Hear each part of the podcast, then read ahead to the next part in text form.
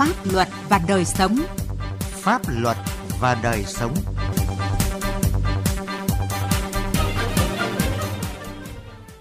Thưa quý vị và các bạn, chương trình Pháp luật và đời sống hôm nay có những nội dung chính sau. Tăng tính chuyên nghiệp, trách nhiệm trong hoạt động xây dựng pháp luật, đòi hỏi từ thực tiễn. Những điều đáng nói từ vụ án công ty Việt Á thông đồng với một số cơ quan thổi giá kit xét nghiệm COVID-19. Người dân Hà Nội đồng tình với mức phạt nặng đối với người vi phạm an toàn phòng chống dịch. Pháp luật đồng hành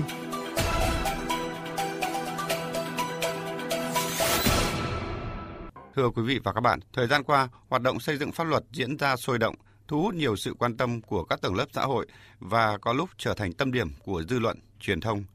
Nhiều văn bản quy phạm pháp luật, nhất là các đạo luật, từ khi soạn thảo đến thảo luận thông qua đều nhận được rất nhiều ý kiến đóng góp của các tầng lớp nhân dân và đã góp phần nâng cao chất lượng và tính khả thi của pháp luật.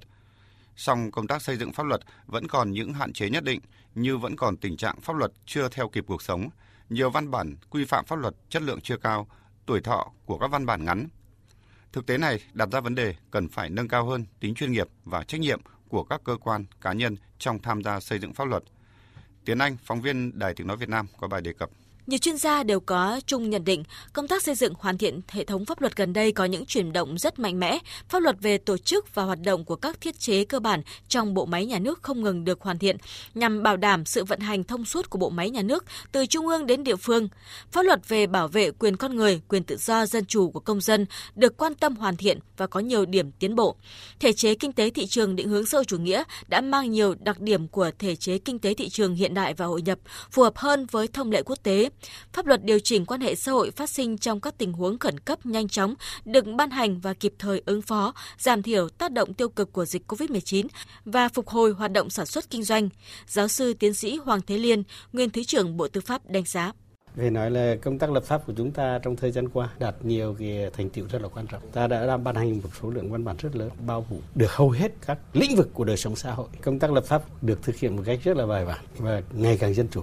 theo hướng là chính quy hóa và dân chủ hóa để cho pháp luật chúng ta thực sự là hiện được ý chí của nhân dân, tạo động lực cho sự phát triển. Điều đáng mừng trong hoạt động xây dựng pháp luật đó là tính chuyên nghiệp, tính kỷ cương đã được nâng lên rất nhiều, đặc biệt là tính chuyên nghiệp và trách nhiệm của Quốc hội trong thẩm định, thảo luận thông qua các đạo luật. Nếu trước đây các dự thảo luật do chính phủ trình đều được Quốc hội thống nhất thông qua, thì nay Quốc hội chỉ đồng ý thông qua những dự thảo luật thực sự cần thiết và đảm bảo chất lượng. Quốc hội với tư cách là cơ quan lập pháp đã có những phản ứng rất nhanh nhạy trong xây dựng pháp luật bằng việc tổ chức kỳ họp bất thường để xây dựng những đạo luật kịp thời điều chỉnh những quan hệ nảy sinh trong thực tế.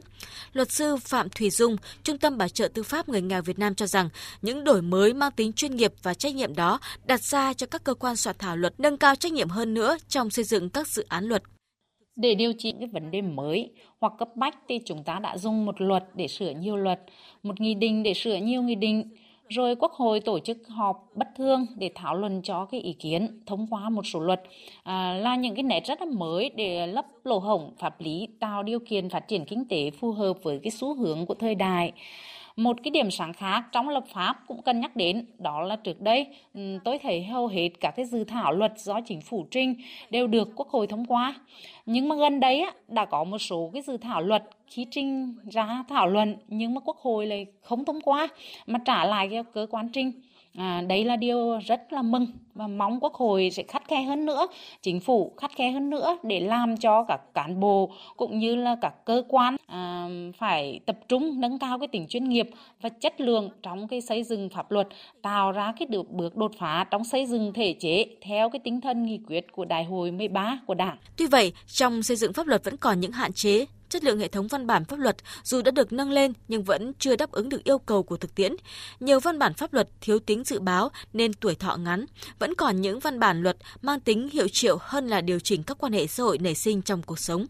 Phó giáo sư tiến sĩ Đặng Minh Tuấn, khoa luật, Trường Đại học Quốc gia Hà Nội nhận định cái chất lượng của các đạo luật mặc được nâng cao rất là nhiều, nhưng mà theo quan điểm của tôi nó chưa đáp ứng được cái yêu cầu của cái sự phát triển đất nước của quá trình hội nhập, và đặc biệt là nó chưa đáp ứng được cái yêu cầu của cái công cuộc xây dựng nhà nước pháp quyền. Chúng ta đã thể hiện quyết tâm đổi mới để nâng cao chất lượng công tác xây dựng pháp luật, nhưng vẫn chưa tương xứng với yêu cầu thực tế. Đòi hỏi cần đổi mới mạnh mẽ hơn nữa về mọi mặt, trong đó cần tập trung xây dựng cho được một đội ngũ làm công tác xây dựng pháp luật có bản lĩnh, tinh thông về nghiệp vụ và mang tính chuyên nghiệp cao, phải đầu tư nhiều hơn cho công tác xây dựng thể chế và coi đây là đầu tư cho phát triển. Điều này đã được Thủ tướng Phạm Minh Chính nhắc đi nhắc lại nhiều lần trong các cuộc họp chuyên đề về xây dựng pháp luật của chính phủ. Chúng ta nhận thức đây là cái nhiệm vụ trọng tâm hàng năm của các bộ, các ngành và để thực hiện ba cái đột phá chiến lược, thực hiện nghị quyết đại hội Đảng toàn quốc lần thứ 13, chúng ta thống nhất là ta phải đổi mới cách làm để kịp thời hơn, để cho nó có chất lượng hơn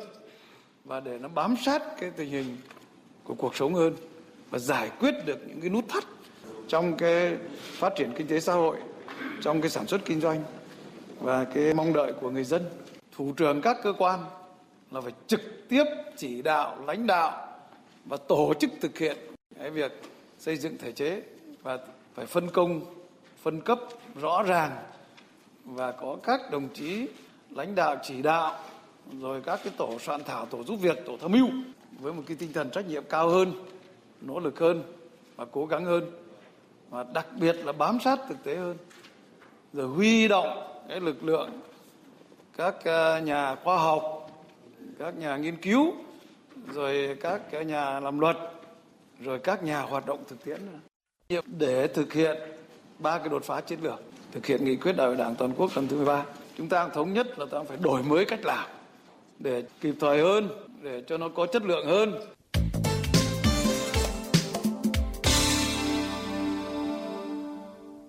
Thưa quý vị và các bạn, liên quan đến vụ thổi giá kit xét nghiệm COVID-19 của công ty Việt Á, đến nay cơ quan điều tra Bộ Công an đã khởi tố hơn 10 bị can, nguyên lãnh đạo công ty Việt Á và lãnh đạo cán bộ Trung tâm Kiểm soát bệnh tật CDC, các tỉnh Hải Dương, Bình Dương, Nghệ An, cán bộ cấp vụ thuộc Bộ Khoa học Công nghệ, Bộ Y tế về các tội vi phạm quy định về đấu thầu gây hậu quả nghiêm trọng, đưa, nhận hối lộ, lợi dụng chức vụ quyền hạn khi thi hành công vụ. Vụ những kẻ trực tiếp thực hiện hành vi phạm tội chắc chắn sẽ bị xử lý nghiêm minh. Song đằng sau những bị can đó còn những ai tiếp tay cho Việt Á lũng đoạn như vậy, trách nhiệm quản lý của Bộ Khoa học và Công nghệ và Bộ Y tế như thế nào? Đây là những vấn đề cần được phải làm rõ và xử lý nghiêm minh. Sĩ Lý, phóng viên Đài Tiếng Nói Việt Nam có bài phân tích. Trong bối cảnh cả nước đương đầu với những khó khăn do dịch COVID-19 gây ra, hàng triệu người nhiễm bệnh, rất nhiều người đã tử vong, kinh tế đang gặp nhiều khó khăn, thì những hành vi trục lợi từ việc thổi giá các sinh phẩm, thiết bị y tế phòng chống dịch của một nhóm người dám ngang nhiên coi thường và mặc cả trên sinh mệnh của hàng chục triệu đồng bào đánh đổi lấy lợi ích cho bản thân là một tội ác gây hậu quả khó lường. Và đây là một vụ tham nhũng chính sách điển hình. Những bị can ở công ty Việt Á CDC Hải Dương, Nghệ An đến cán bộ cấp vụ ở Bộ Khoa học và Công nghệ và Bộ Y tế đã bị khởi tố mới chỉ là bề nổi của tảng băng chìm của nhóm lợi ích. Ông Phí Ngọc Tuyền, Phó Cục trưởng Cục Phòng chống tham nhũng, Thanh tra Chính phủ nêu quan điểm. Một bên cơ quan nhà nước dùng ngân sách nhà nước mua cái sản phẩm của cái doanh nghiệp và cái doanh nghiệp ấy đã trả lại cho một cái cá nhân, cái người lãnh đạo ở cái đơn vị mà có cái thẩm quyền được giao cái nhiệm vụ đấy với một cái tỷ lệ rất là cao là một cái vụ tham nhũng đưa và nhận hối lộ rất là điển hình. Nêu lại vài nét về diễn biến chính của vụ việc, tiến sĩ Đào Trung Hiếu, chuyên gia tội phạm học nhận định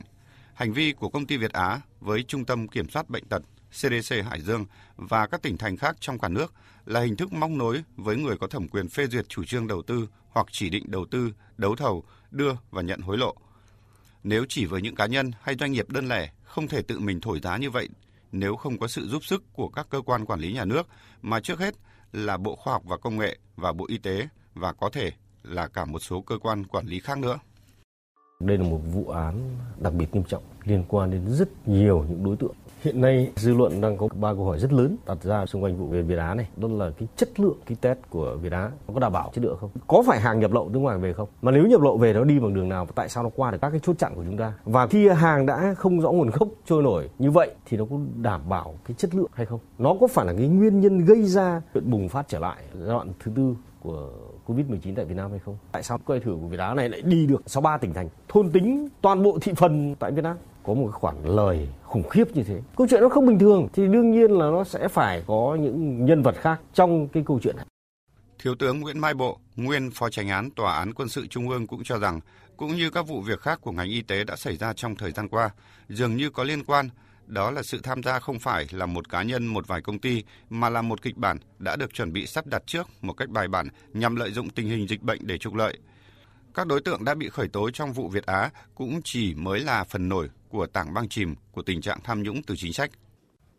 Trước đó CDC Hà Nội đã có người vào tù nhưng mà các vị là không chừa mà vẫn câu kết cái đó. Thử hỏi một ông doanh nghiệp quản con đấy liệu ông có làm được đó không? Tôi nghĩ không làm được. Còn tiến sĩ Nguyễn Việt Hùng, nguyên vụ trưởng vụ quản lý đấu thầu, Bộ Kế hoạch và Đầu tư thẳng thắn chỉ rõ, với một vụ phạm tội nghiêm trọng như vậy, không thể không làm rõ trách nhiệm của Bộ Y tế và Bộ Khoa học Công nghệ. Các nhà thầu thì xu hướng chung là họ không muốn giành cái lợi nhuận cao nhất, nhưng nếu họ chỉ có độc diễn mà không có cái ủng hộ của những cái bên quản lý nhà nước thì làm sao có được? Bằng cái việc mà thổi giá lên Việt Á không thể tự mình có thể làm được. Và chắc chắn bên cạnh họ phải có những người giúp đỡ thì họ mới có thể thổi lên được mạnh như vậy. Thường thì khi một sự việc xảy ra đấy, thì các cơ quan nhà nước hay là đổ trách nhiệm cho nhau. Mà nói gì thì nói quan điểm cá nhân của tôi đấy, đã nói về y tế có vấn đề thì bộ y tế phải có trách nhiệm nói vấn đề covid có dùng được hay không thì bộ khoa công nghệ là phải có trách nhiệm tôi cho rằng nếu là bộ khoa công nghệ mà đưa ra những cái thông tin nó không được chính xác như vậy thì với tư cách là một nhà khoa học là cái người trọng danh dự thì cũng nên sẵn sàng nhận cái trách nhiệm đó trước toàn dân mà không nên đổ dối người khác vì những thông tin không chính xác hoặc thổi phồng sự thật liên quan đến kit test của Việt Á từ những cá nhân, cơ quan có trách nhiệm. Đó là biểu hiện của thói thực dụng cơ hội chỉ lo thu vén bản thân. Đó là sự vô đạo đức, vô trách nhiệm với sức khỏe, tính mạng của hàng chục triệu người dân, lợi dụng lúc dịch bệnh nguy cấp để vơ vét tiền bạc bằng cách thổi giá, nâng khống giá trị các kit test khiến cho kinh tế của mỗi gia đình, doanh nghiệp, đơn vị đã khó khăn lại càng khó khăn hơn. Quy định pháp luật đã nói rõ trong hoàn cảnh cấp bách có thể rút bớt quy trình, những người đứng đầu phải chịu trách nhiệm hoàn toàn.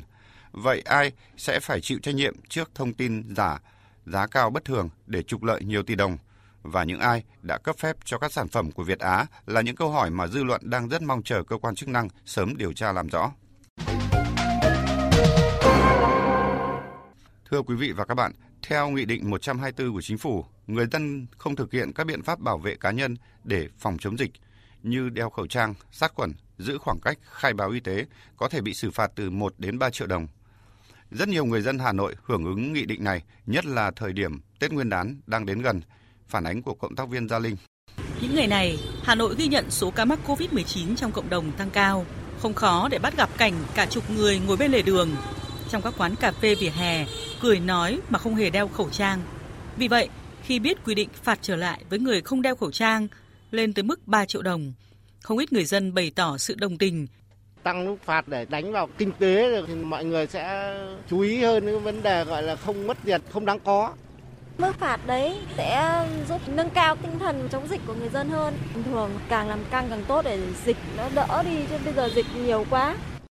Nhiều người dân cho rằng cả một thời gian dài kể từ khi thực hiện nghị quyết 128, lực lượng chức năng xử phạt nhắc nhở các biện pháp phòng dịch gần như vắng bóng. Chính vì vậy, những ngày gần đây, khi số ca nhiễm COVID-19 tăng cao, người dân mong muốn hoạt động tuần tra nhắc nhở và xử phạt những trường hợp vi phạm quy định phòng chống dịch cần phải được thực hiện thường xuyên hơn.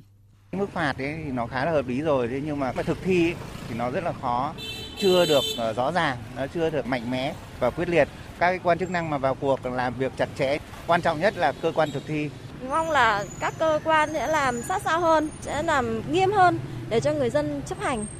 Nghị định 124 quy định cụ thể hành vi không thực hiện biện pháp bảo vệ cá nhân đối với người tham gia chống dịch và người có nguy cơ mắc bệnh dịch theo hướng dẫn của cơ quan y tế, bao gồm đeo khẩu trang, sát khuẩn, giữ khoảng cách, khai báo y tế và các biện pháp khác. Nếu vi phạm một trong các hành vi vừa nêu, người thực hiện sẽ bị phạt tiền từ 1 đến 3 triệu đồng. Ngoài ra, liên quan đến vi phạm quy định về áp dụng biện pháp chống dịch, theo Nghị định 117 năm 2020, người thực hiện một trong các hành vi sau sẽ bị phạt tiền từ 5 đến 10 triệu đồng,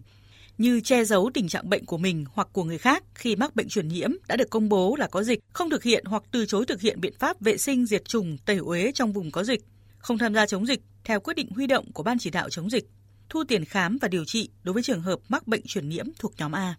Đến đây, thời lượng dành cho chương trình Pháp luật và đời sống hôm nay đã hết. Cảm ơn quý vị và các bạn đã chú ý theo dõi. Xin chào và hẹn gặp lại trong các chương trình sau.